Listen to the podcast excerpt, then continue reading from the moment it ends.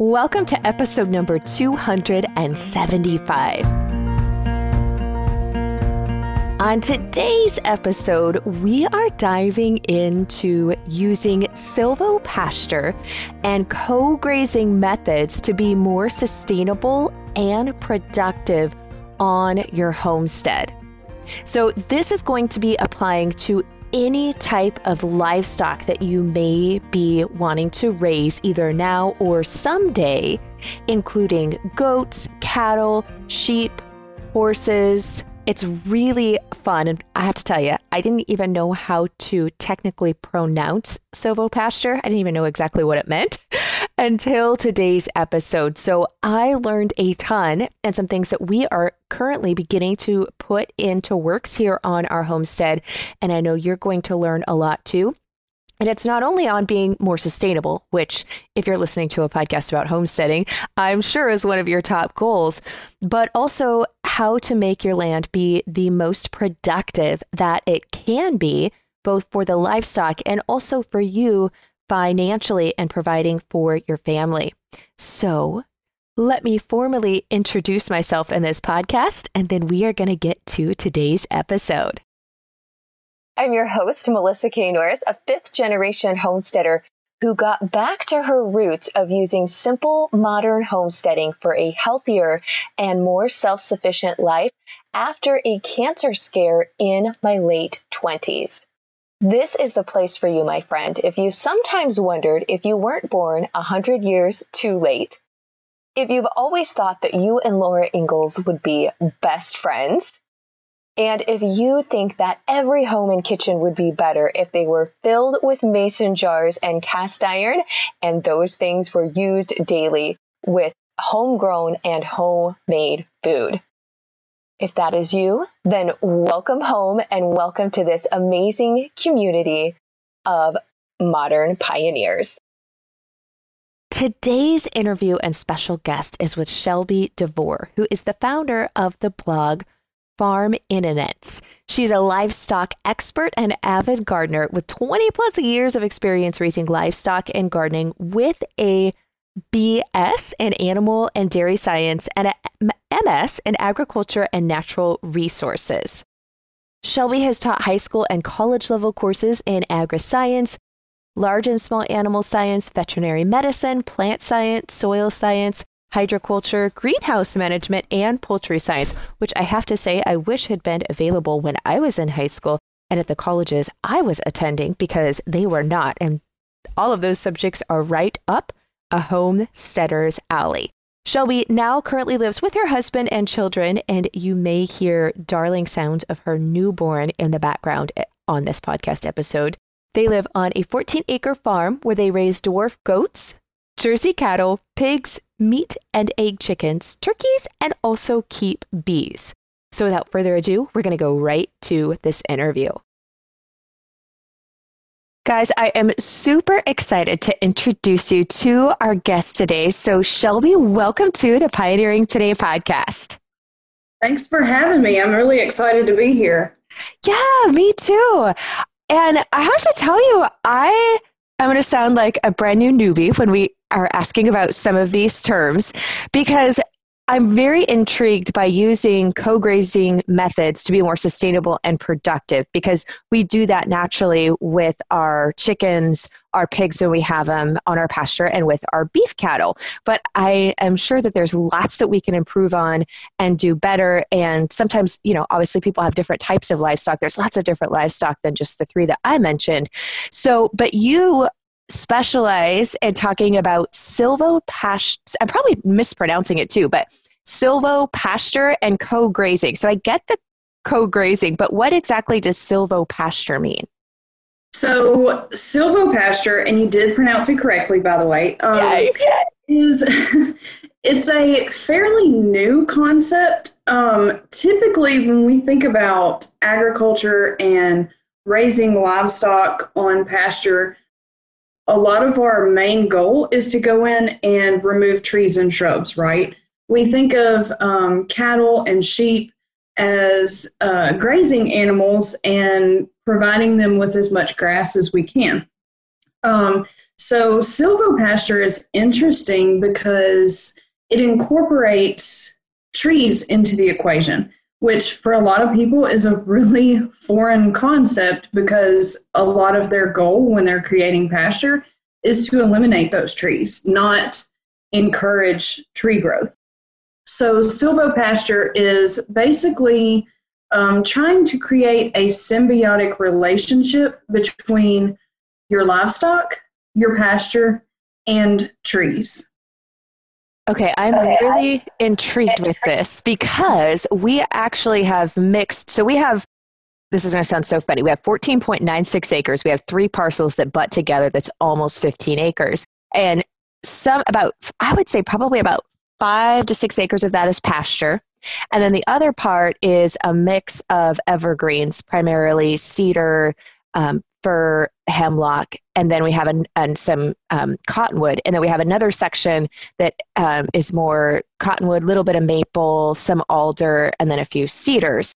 And so there is some grass in there, but of course the grass doesn't grow as, you know, as thick and abundant as it does out in the pasture areas. So I'm really so I guess we've been doing some of that silvopasture, but we were planning on taking out some of the alder and some of the cottonwood to increase the pasture in those areas, but leaving uh, quite a bit predominantly of the evergreen. So is that a good or a bad idea? Or kind of can you walk me through that a little bit? Like i'm getting my own consultation and you guys get to listen in so i'm actually quite excited about this because we haven't done any of it yet Awesome. Well, actually, it sounds like um, you're off to a good start. So, a quick question. Uh, you mentioned that you have three different parcels. Are those cross fenced currently? Yeah. So, we have one parcel that just has our home and garden on it, which is just a little bit less than two acres. And then the other parcel is about five point something acres, and that is predominantly pasture, though up on the top part of our pasture, we have like a little bench. It used to be like hundreds and hundreds of years ago, a river ran through there. So the bottom part, you can actually see where the river ran, and then it, you would have like the bank. And so the bottom part is pretty sandy. So that dries out pretty quick, and there's not a lot of trees in that direct area of pasture. But the grass does grow pretty good. We live in the Pacific Northwest, so usually rainfall is not a huge issue for us, except in August. So that top part is just all one piece of pasture. And then on the very top part, there's where we have some pasture with some alder, maple, and a few cedars. And that's just all open. Now, then the bottom portion, which is our other parcel, is fenced. And then we'll, we'll kind of rotate on and off. So we'll give some of the pasture a break and let that grow up while they're on the other part. And that has a lot more of the tree culture that I was talking about with just a very small amount of pasture, but it's got all of those different, the cottonwoods and all of those evergreens and maples and everything down there, but it's a lot shadier and a lot less pasture because it's a lot more densely forest area. Right. Okay, so like I said a minute ago, it sounds like you're off to a good start. Um, one of the um, key components to establishing a good silvopasture system is to have it cross fenced. That way you can your animals around while you get your forage established under your trees. That's why I asked about um, cross fencing. Okay. So a lot of your what could potentially become silvopasture um, is heavily treed. It sounds like you can definitely start silvopasture from a currently wooded space. Of course, what I would recommend is have somebody, maybe an extension agent or somebody that uh, is heavily involved with forestry, um, come to your property. And a lot of times they can do this for free, especially if you can find an extension agent um, that specializes in forestry. They'll come out and look at your property for you and walk through everything with you but um, have them look at your trees, see what you've got, and see with your soil that you have there in the Pacific Northwest, see what's going to do best with forages for your soil in your area, if that makes sense. Um, so you mentioned uh, you guys had already discussed getting rid of some of the alders and the cottonwood trees, mm-hmm. and you'd be leaving a lot of the um, evergreens behind. And you also mentioned that you guys have maple trees. Um, do you tap those? No, they're they're not sugar maple. Um, so, I mean, you could tap them. Yes, they'll have some sap, but not nearly what you would get from a sugar maple. So, we haven't been tapping them. And here in the Pacific Northwest, it's hard to tap because we don't always have those freezes and then thawings. Often we're just like that wet sogginess. So, right. it's a really short tapping window if we do have it. And because they're not sugar maples, we don't get a ton of sap off of them anyhow. When you're planning silvopasture, um, part of your goal is to not only manage your animals and your forages, but you want to be able to manage your timber as well. So if you could find a balance, you know, in a silvopasture system to where you can not only increase, and I should probably mention this, small farmers and people that are interested in homesteading like you and I um, may not necessarily look at uh, farm profits the same way that like a commercial producer would, right? So if in my case, if my animals are happy and we're putting meat in the freezer and it's not costing me a ton of money out of pocket, to me, that's a profitable system.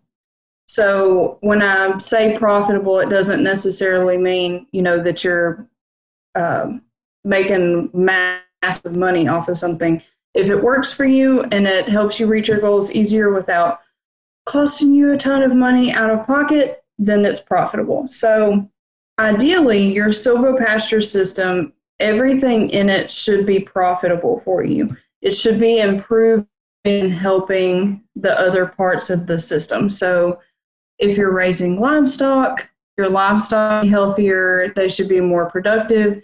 Your trees should also be healthier and more productive. So should your forages. I hope that made sense and I did, wasn't just rambling on. Um, so, uh, a lot of people that are interested in a silvopasture system want their trees to also be profitable for them. So, in your case, you already have trees that you can work with.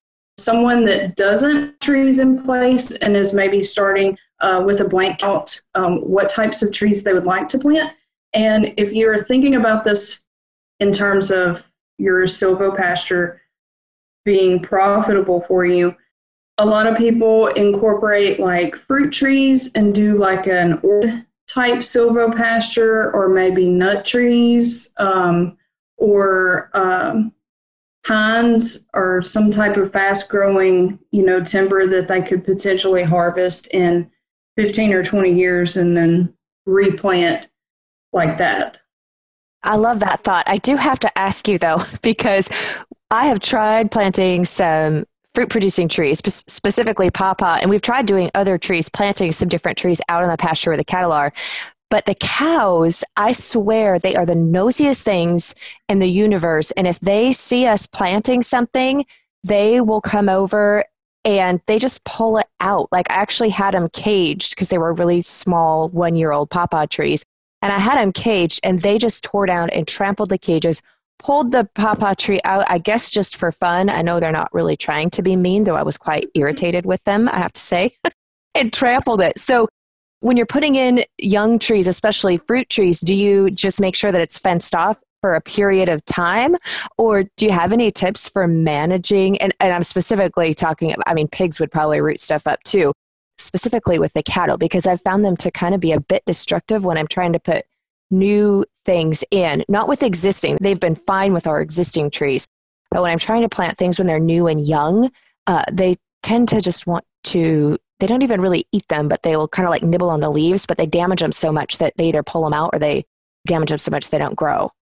Yeah, so that's actually a really common problem. And so let me tackle this a couple of different ways. So you mentioned that they seem really curious when you plant new trees and they nibble on them. And there's actually a really good reason for that. So anytime a plant grows, it's going to add new growth on at the top of the plant. And where that new growth comes in is where a lot of your nutrients are going to end up. And animals know that. And they'll actually, um, if given the opportunity, will nibble and choose to eat on the more nutritious parts of the plant. So when you have a young plant that you're putting in the ground, they can actually reach all of that really nutrient dense forage and they'll take advantage of that and eat it. So that's probably a little bit of what was going on um, with your cows when you tried to put new uh, fruit trees and stuff in. They're probably like, ooh, mom's putting us a really tasty snack out here. Like, this is the best energy bar. Whereas your older, more established is on the top and it's out of their reach, but they're like, eh, yeah, that's okay. We'll just keep going. So it is a really common problem with people that are establishing a new silvopasture over a pastured area. One of the best ways to keep animals away is to utilize cross fencing. So if you can, I would section off, you know, uh, four or five uh, paddocks in within one pasture and then go through and establish your trees or your timber, whatever um, type of tree that you're going to put into your pasture, one paddock at a time, and just kind of keep your livestock out of that one paddock for like a year. Give your plants time to grow without the pressure of them being grazed on, and then you can rotate to the next paddock and cycle your animals through. Now, I know that doesn't work for everybody. So you can go through and individually fence trees off. When you're putting up tr- uh, fences around trees for livestock, is to give yourself at least three feet from the outside of the fence to any foliage around on that tree. You want to be at least three feet away with your fence to discourage your animals from potentially grazing on that, trying to lean on the fence and graze. Another option that I've seen a lot of producers have good luck with is to install um, just one strand of electric fencing. Uh, if you've got pigs or goats, I would aim it closer to the ground. If you've got larger animals like horses or cattle, I would go around the top of your uh, fence that borders your trees. Those are some great options. And I knew we should have put in better cages or fenced around it, which is kind of one of those things like, oh, I planted it. They've been off of it for a month. I had a, we've had them off of it for a month. I'm like, it'd probably be okay. And yet, obviously, it was not okay. So I just need to do it longer and make sure that I've got a little bit better fencing in. So thank you for those tips. And we, you were just kind of listing off some of the livestock, like, and obviously, you know, like with the pigs, put down lower. If you've got cattle in there, go up higher. But with the silvo pasture, are there specific kinds of livestock that do better or are more suited to that type of environment? Or, in your experience, what have kind of, I guess, thrived the best? So, you were listing off some of the livestock on based upon where you should put the hot wire if you're going to be using it based on the height of the livestock, basically. But when you're doing silvopasture, is there certain kinds of livestock that are better suited to it or that seem to, I don't know if perform is quite the right word, but seem to do better? So, really, you can make silvopasture systems work for almost any type of livestock. Um, I've seen people do it with horses and cattle and sheep and goats and even uh, poultry, so chickens, turkey, uh, pretty much anything that you can fence in and you would want to raise. Um, I will say, now that I think about it, I don't recall seeing or hearing anybody raising like llamas or alpaca, but I'm sure that you could totally make it work. And maybe I just haven't, you know, seen that actually in action. I will say too that a lot of people, when you think silvopasture and you think wooded pasture area Maybe the first thing that comes to mind as far as what would work best with livestock is goats.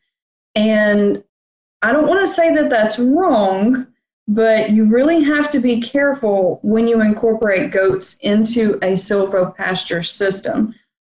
Goats actually do the best on silvopasture when you're establishing it from a wooded space already. So goats are browsers they actually prefer to eat.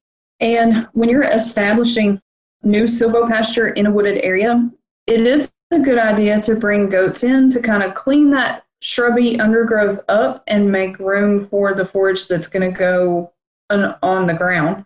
Once you get that forest established or get that forage established in your wooded area, you really have to be careful um, and make sure that if you're using goats on the silvopasture system, that you're really rotating them out because you don't want them to um, overgraze to the point that they start looking to your um, trees and your timber because you're trying to manage those properly as well. So you want everything in your system to be nice and healthy, and that includes your trees. Okay, very good tip. Yes, goats goats can be great brush clears to a degree, but they can be destructive when you don't want them to be. So I love your your note of caution there. yeah. So for those, like I said, like we already have silvopasture. I didn't know that that was a term. Actually, we just, um, you know, so this is. I'm finding this very fascinating, and I've got a couple of questions I want to ask you, but I want to make sure for someone who doesn't already have a setup in their pasture area as silvopasture that they can get some great tips for getting established. So I'm going to save my my further questions for just a minute. But like usually people have more, I feel like one or the other. So say you have like a really heavily wooded area and you want to incorporate more pasture with your woods because you're, you're feeling like, man, I do not have enough grass versus someone who has like a ton of pasture but no trees. So I guess like we're talking almost like from two different extremes. And what would be the benefits or the best ways for them to begin to create silvopasture in either either of those environments? And I'd probably lean a little heavily like for those who already have pasture established without the trees, they might be thinking like, well, why would I really want to bring trees in here? And we didn't dive about into that dive into that too much in the beginning. So I know I just laid a lot out there for you, but if you could um, help me out there and answer some of those, I think it'd be really helpful. So let's start with somebody that um, has a really heavily wooded space. If you think back over the course of uh, history here in the United States, um, a lot of the early pioneers they came through, they found wooded spaces, and what they do to it? They cleared it, right? And they created little homesteads, little farms, and it's actually estimated that roughly 70% of the wooded space today in the United States could, when I say easily, take that with a grain of salt because um, we'll get into this uh, in a few minutes, but could fairly easily be turned into working and usable silvopasture. And a lot of that stems from the fact that a lot of these old um, farmsteads and homesteads uh, that are located close by to where you know people are living and looking to expand their property or maybe get started with uh, silvopasture at some point in in the history may have already been cleared and you just didn't know.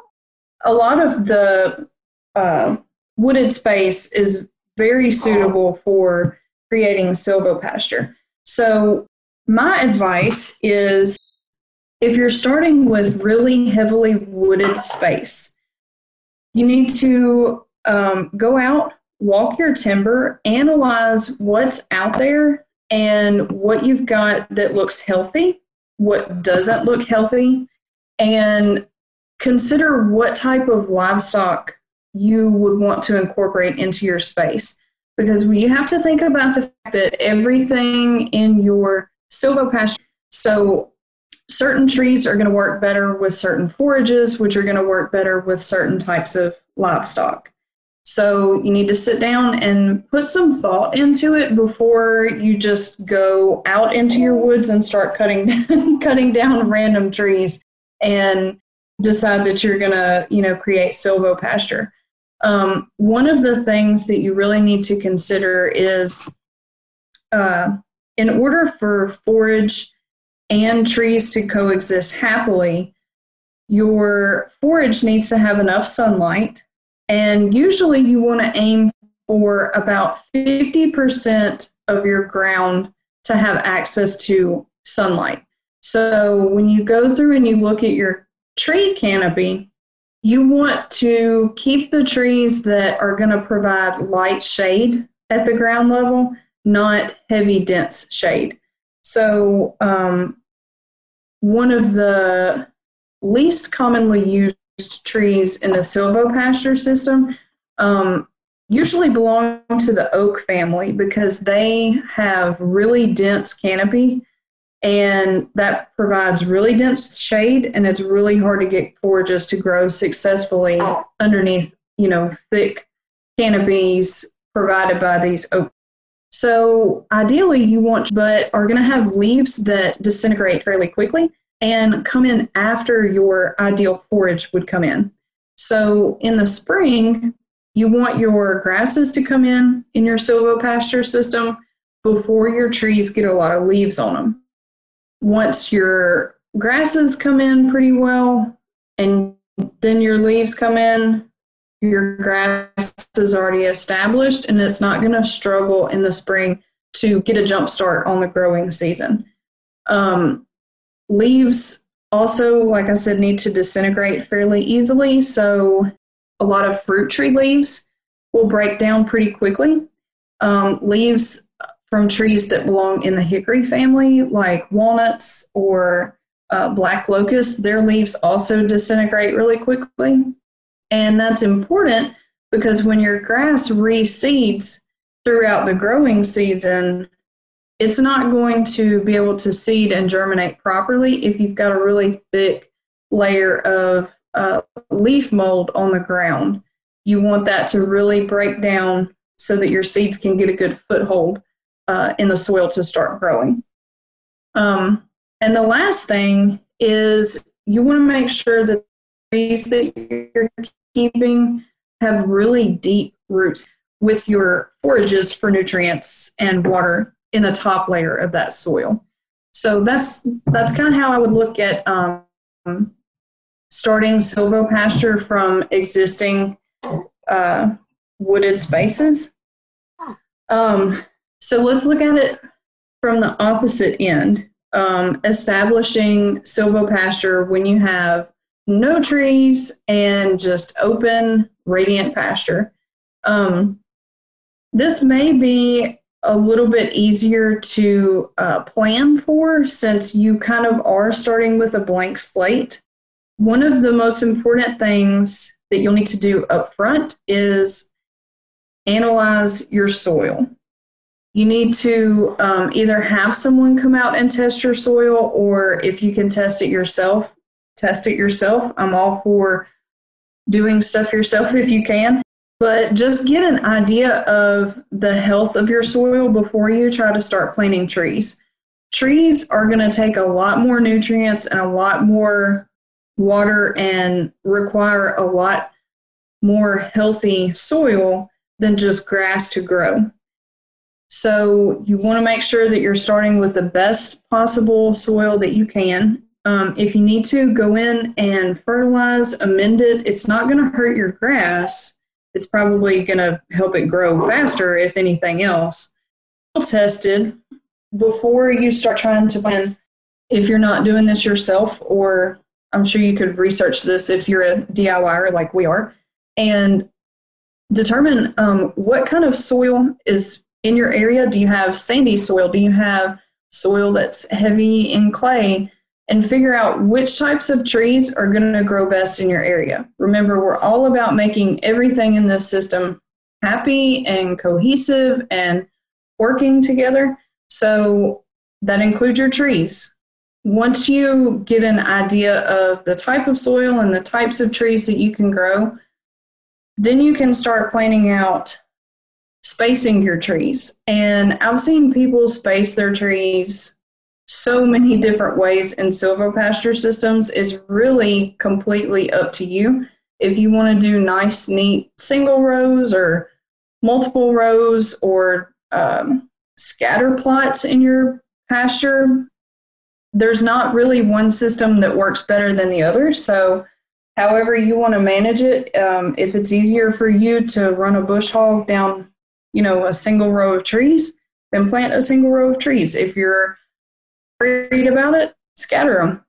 Just make sure that your 50% of your ground is getting sunlight at some point during the day. That's your that's your main goal when it comes to spacing out trees.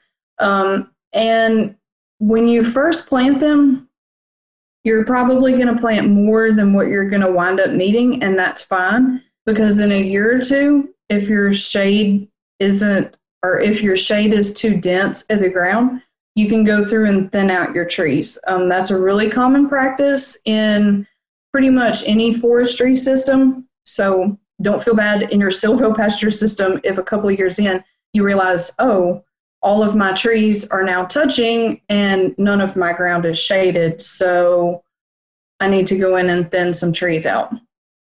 Another thing to, I'm sorry, another thing to consider is the forages that grow in an open pasture are probably not going to be the same ones that are going to grow in a silvopasture system.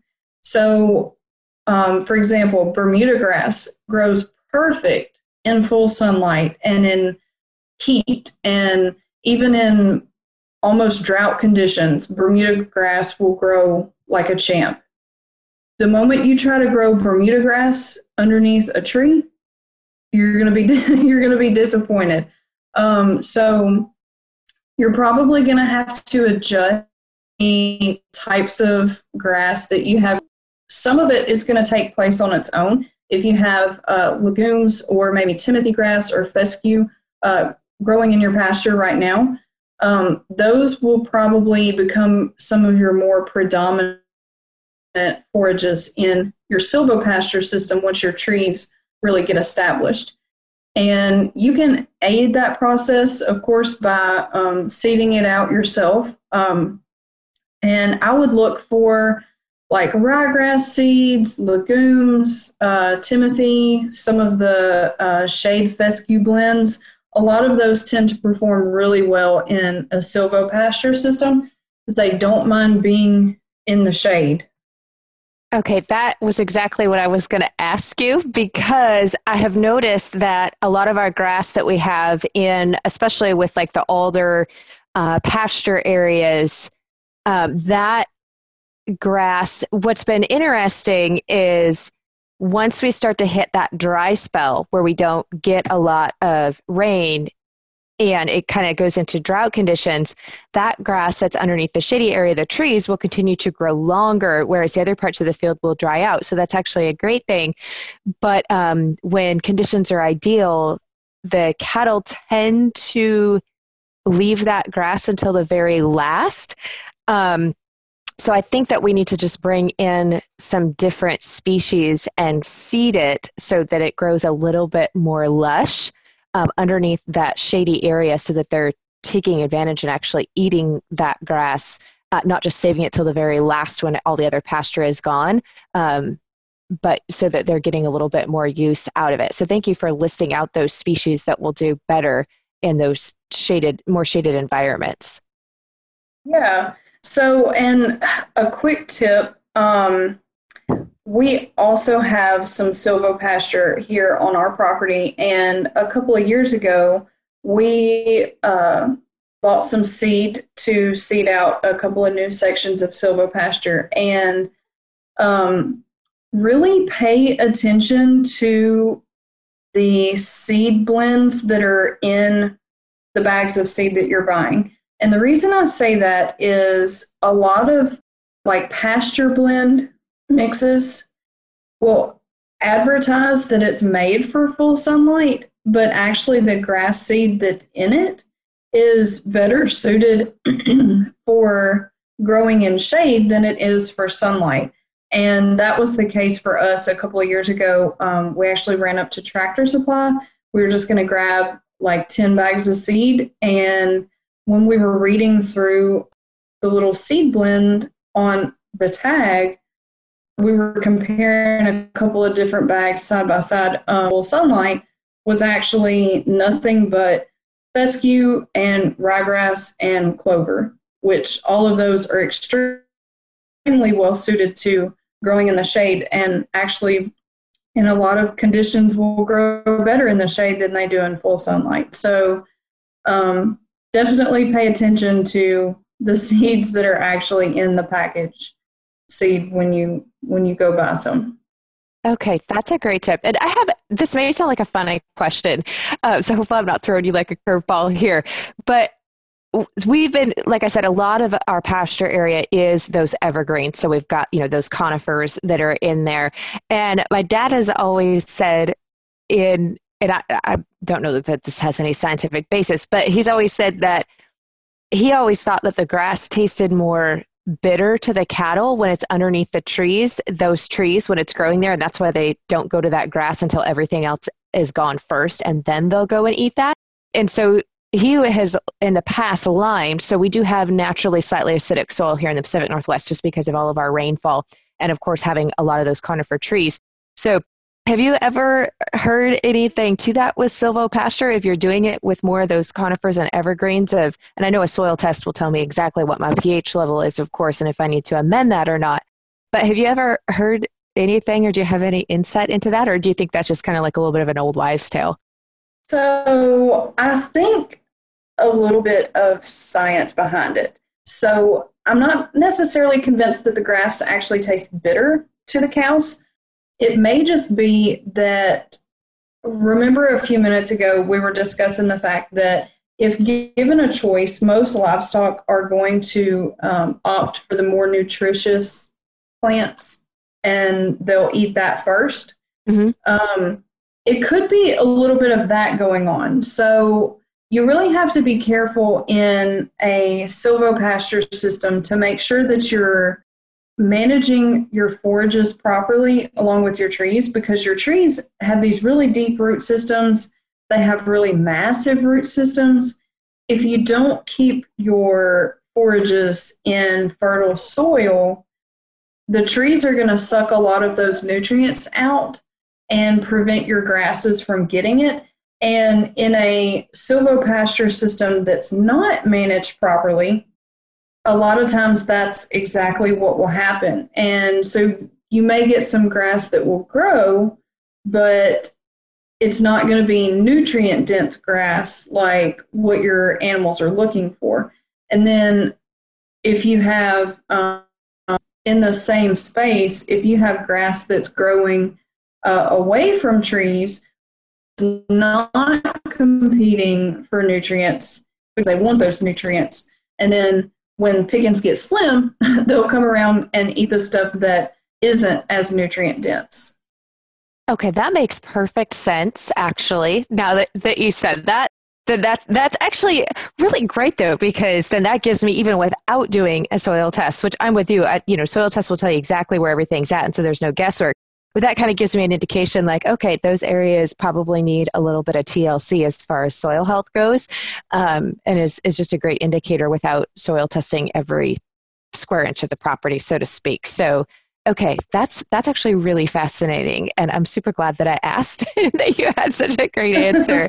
So you know with the the co-grazing and doing the silvopasture you know is there any other beneficial or things that people should know about if they're thinking about incorporating it and going ahead and doing it? It's all about becoming more sustainable in the way that we look at agriculture because I'm sure this is not a shocker um, when I say that a lot of traditional agriculture systems we're learning very quickly are not eco friendly, they're not sustainable. And so we need to start thinking about how we can practice agriculture and still be really productive, but do this in a sustainable way. And both um, silvopasture and co-grazing are amazing management practices that allow us to, like I said, still be productive in our agriculture, but be productive in a way that is just as profitable. Um, so one of the major benefits of silvopasture is not only is it more eco friendly and sustainable, but you're going to see improved animal health and you'll also be able to increase your income in the same acreage if that's something that you're interested in. So, for example, um, let's say uh, somebody raise, raises pigs and they decide that they want to do silvopasture and they want to incorporate apple trees into this their silvopasture system. So now they have the pigs that they can produce on the silvopasture system. We've got apples that they can produce, and that would make an additional source of income. And they could even advertise their pigs in a different way that would potentially increase the amount of money that they could get per pig. So they may be able to advertise their pigs as apple fattened pigs instead of just, you know, you can come buy a half a hog from us. Now you've added some value to that by raising your pigs in these apple orchards where they're eating the fallen apples that you're not going to use anyways. So you've increased your income like that. I mentioned that your animals are going to be healthier. Mm-hmm. Anytime we raise animals on open pasture, heat stress becomes an issue. And a lot of farmers and producers that are really heavily involved with raising livestock know exactly what I'm talking about. Um, heat stress can affect your animals in so many different ways. Um, if you're raising animals for meat, it will slow down how fast your animals grow, which is not a good thing when you're, you know, raising animals for meat and trying to do it frugally and not spend a ton of money on feed or hay for them.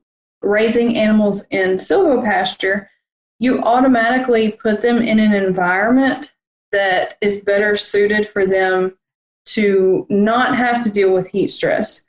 So, a good rule of thumb is it's usually about 20 degrees cooler in the shade than it is in open sunlight. So, when you put your animals in silvopasture, the majority of the pasture that they're on has ample shade right? We want about 50% of our pasture to be shaded in a silvopasture system. So that means it's very easy for your animals to get out of the heat and get out of the sun without you know coming off of pasture. Your animals can still be out there. They can still graze. They can still do their thing but they're now they're doing it in the shade where they're comfortable. Another benefit of a silvopasture system is you're also going to enhance your wildlife habitat, which at first thought you might think, well, I don't really want to enhance the wildlife habitat where I'm trying to raise livestock. But in reality, you do because when you have wildlife that come onto your pastures or your silvopastures where your animals are, that's a sign that that ecosystem is thriving and it can sustain additional animals on it because the wildlife's not going to come to that space if it's not able to eat or graze in that area. So when you see wildlife on your pasture or in your silvopasture, that's a really good sign that whole ecosystem is thriving. So that's a good thing. So I want to talk a little bit about co grazing. It's not as new of an idea as maybe silvopasture, but it's still a really sustainable management practice that has a ton of benefits for your livestock. So, co grazing is a fancy way of saying we raise more than one type of livestock in the same space. And it doesn't necessarily have to be in the same space at the same time. You can definitely rotate um, rotate animals out, and it's still technically co-grazing. Um, I've seen this uh, done a lot with um, goats and other species of livestock, and that's for a really good reason. So, goats are browsers. They're going to eat uh, the shrubby plants in a pasture um, before they'll eat the grasses that, say, cattle or sheep or horses are going to go for. So, when you put those two types of livestock in the same space, they're not going to compete with each other for food. They're actually going to complement one another and focus on eating different types of plants in your pasture. So, with a co grazing system, you can increase the number of livestock that you can raise in one space without really increasing your costs or having to change a whole lot of stuff up because you're just taking advantage of the fact that there are numerous types of forages in a pastured area. Um, and this is really beneficial for your livestock's health. So, um, one of the big concerns when you raise livestock are dealing with internal parasites or worms. Think tapeworms, roundworms, hookworms. Nobody wants to, de- to deal with those, right? Um, and if it's not managed properly, internal parasites can become a really expensive cost for you. So, deworming your animals costs money, and if if you don't deworm and you end up with an infestation, you know, you could potentially lose animals to those internal parasites. So, one of the beauties of co grazing is you take advantage of the fact that internal parasites are species specific. So the worms that, say, a cow gets are not the same kind of worms that a horse would get, or sheep, or goats. So when you put two different species on the same pasture and they start to shed eggs from these internal parasites in their feces, and the eggs get on the grass or on the uh, forages that your animals are going to eat, the second species will come in and consume some of those eggs, right? Because that's how internal parasites are spread. And those parasite eggs cannot survive in that second species. If it's not their niche species that they want to live in, they don't survive. So you're actually killing internal parasites without the use of worming your animals just by using a co-grazing system. So that to me that's an awesome and well well worth it benefit of co-grazing uh, two different species. And again, you can achieve this same goal by rotating your animals out or keeping them all in the same pastured space together at the same time. Either way, you get you still get that benefit from co-grazing. Yeah, we really like co-grazing. It's something that we started implementing probably about five to six years ago. And um, it's worked really well for us, especially with the chickens and then bringing the cattle in behind the chickens. Um, and it's fascinating for me to see, more so in the open pasture. I haven't really rotated the chicken tractor through the trees, I should say, but in our open pasture area. Because when I move the chicken tractor, I can literally see a trail behind where the chicken tractor has been and how much more vibrant and green the grass is. And then the chickens seem to eat a lot of the seed heads that the cows don't. So I actually have less of the weeds that I don't want in the pasture. And then the cattle go behind and eat more of the things that the chickens don't seem to want in, in our pasture mix. So it's been really fascinating uh, to watch that happen. But I didn't even, I didn't really even take into consideration consideration or even know about the parasite parasite oh my goodness words aren't coming out. I'm so excited i can't talk. The parasite load um, and that's fabulous because that's something i hate to use conventional worming especially in the animals that we're eating. Uh, you know either their eggs or their meat uh, i don't have any dairy animals at the moment or milk animals. Um, and so I love knowing that actually is helping to reduce the parasite load. So that's fabulous. I think that right there is like reason enough to bring it on. Right. And it's really great. You I don't know um, how many people are aware of this, hopefully, a lot. but for those that aren't, we are in the agriculture and livestock industry right now, we're having an issue with internal parasites becoming resistant to worming medications.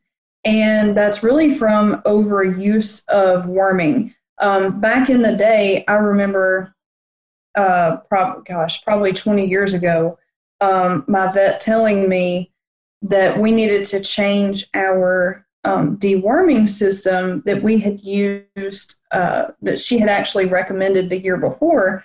And it was like every six weeks, you know, rotate out your dewormer and make sure you stay on a strict schedule, worm your horses every six weeks. And then the following year, she was like, We pretty sure we've been doing this wrong. Um, we only need to be deworming as we need to do it. And that kind of occurred across the entire industry. You know, people started to figure out that we had been way overworming stuff and subsequently were creating these pockets of uh, internal parasites that are resistant to dewormers. And we only have so many deworming medications to pick from. And some of these pockets of parasites are resistant to all of them, which is not a good thing. um, so, co grazing kind of originated as a way to combat that instead of um, focusing on trying to come up with new wormers, it was a way of how can we control internal parasites naturally without medication? And that's, like I said, that's kind of how the concept of co grazing came around. Yeah, it's just like over antibiotic use. You know, uh, same thing with with your wormers. They will become resistant to it. Those things are, are actually quite evolved little beasts in both ways, where they can become immune to those things. And so, yeah, we we also use a lot of um, different herbs. So we'll use some different herbs to to help keep parasite load down. Trying to do you know natural with the co-grazing, and I've had really good success actually. Um, by using both of those methods combined and not having to use a commercial for lack of a better word or synthetic i'm not sure which word is best there on the wormers like pyrethrin and all the different names um, of the ones out there. So this has been so fascinating. Um, I really am loving learning more about this so that we can even do a better job on our homestead and with our pasture and livestock as well, incorporating more the, the silvopasture and managing what we where we already naturally had it going on. I just didn't know that it had a name. So um, this has been really fun. Um, so, uh, do you have any additional resources that you would want to recommend to people who are interested in learning more about this or going deeper and, and where they can connect with you and get info? Yeah, sure. So, um, I talk about concepts like this quite frequently on my own blog, which is Farminence.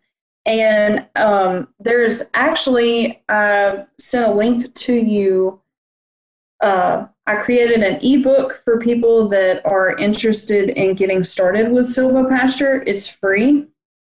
Um, they can click over to that link and check that ebook out and go ahead and get started with silvopasture.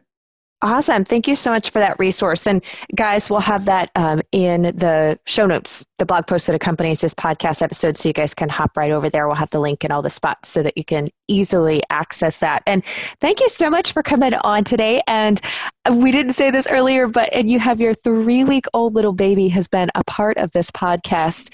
And she, I actually did not even, I don't even know her name, so I don't know if she or he, but has behaved beautifully. I heard a couple of little little sweet little coos and i'm like oh i miss that sound but what an excellent uh, podcast guest even at three weeks old. So thanks for sharing.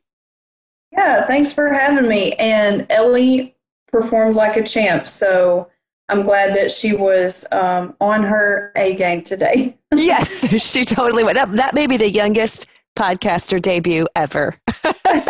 yeah, maybe. Yeah. Oh, so thank you so much. This was just fascinating. Um, I really appreciate it. Thank you for having me. Now, for links and everything that Shelby and I were talking about, you are going to want to make sure that you go to melissaknorris.com forward slash 275, just the number 275, because this is episode number 275. And you will get links to all of the things and resources that Shelby shared with us today. Now, if you are interested in becoming more sustainable and self sufficient, I have to tell you that I am going to be one of the presenters this year at the Homesteaders of Americas conference. And for the past I think three years or maybe four years that that conference has been going on, it has been in person. But of course, with all things COVID and pandemic, most in person events have been canceled. But that means this year it's going to be online, so you don't have to travel all the way to Virginia and you can attend and watch all of the presentations online, including my presentation, which will be live. It'll be done virtually, of course, but it's going to be live. And I would love to have you in my session as well as catch all the other amazing presenters. So you can use this is my affiliate link, which means if you sign up and grab your virtual ticket, I will make a small commission. So thank you very much because I'm actually traveling to Virginia to do my presentation. Now, I know I said it's not open to the public, it's not, but a very small group of the presenters and the board are going to be getting together, and I will be doing my presentation live from Virginia. So go to melissaknorris.com forward slash HOA for Homesteaders of America. We just shortened that up. melissaknorris.com forward slash HOA. And I would love it to see you in my presentation. I'm going to be doing some really fun giveaways and bonuses. You're not going to want to miss it. And if you've been listening for a while, you know that we were doing a contest. You left a review of the podcast and then you screenshotted that to me so that I could enter your name into a drawing. So this was for the month of September. And you got entered in to win a copy of one of my books, either the Family Garden Plan, the Made from Scratch Life, or Handmade. And if you happen to already have all of my books, which thank you so much if you've purchased all three of my books, I highly appreciate that.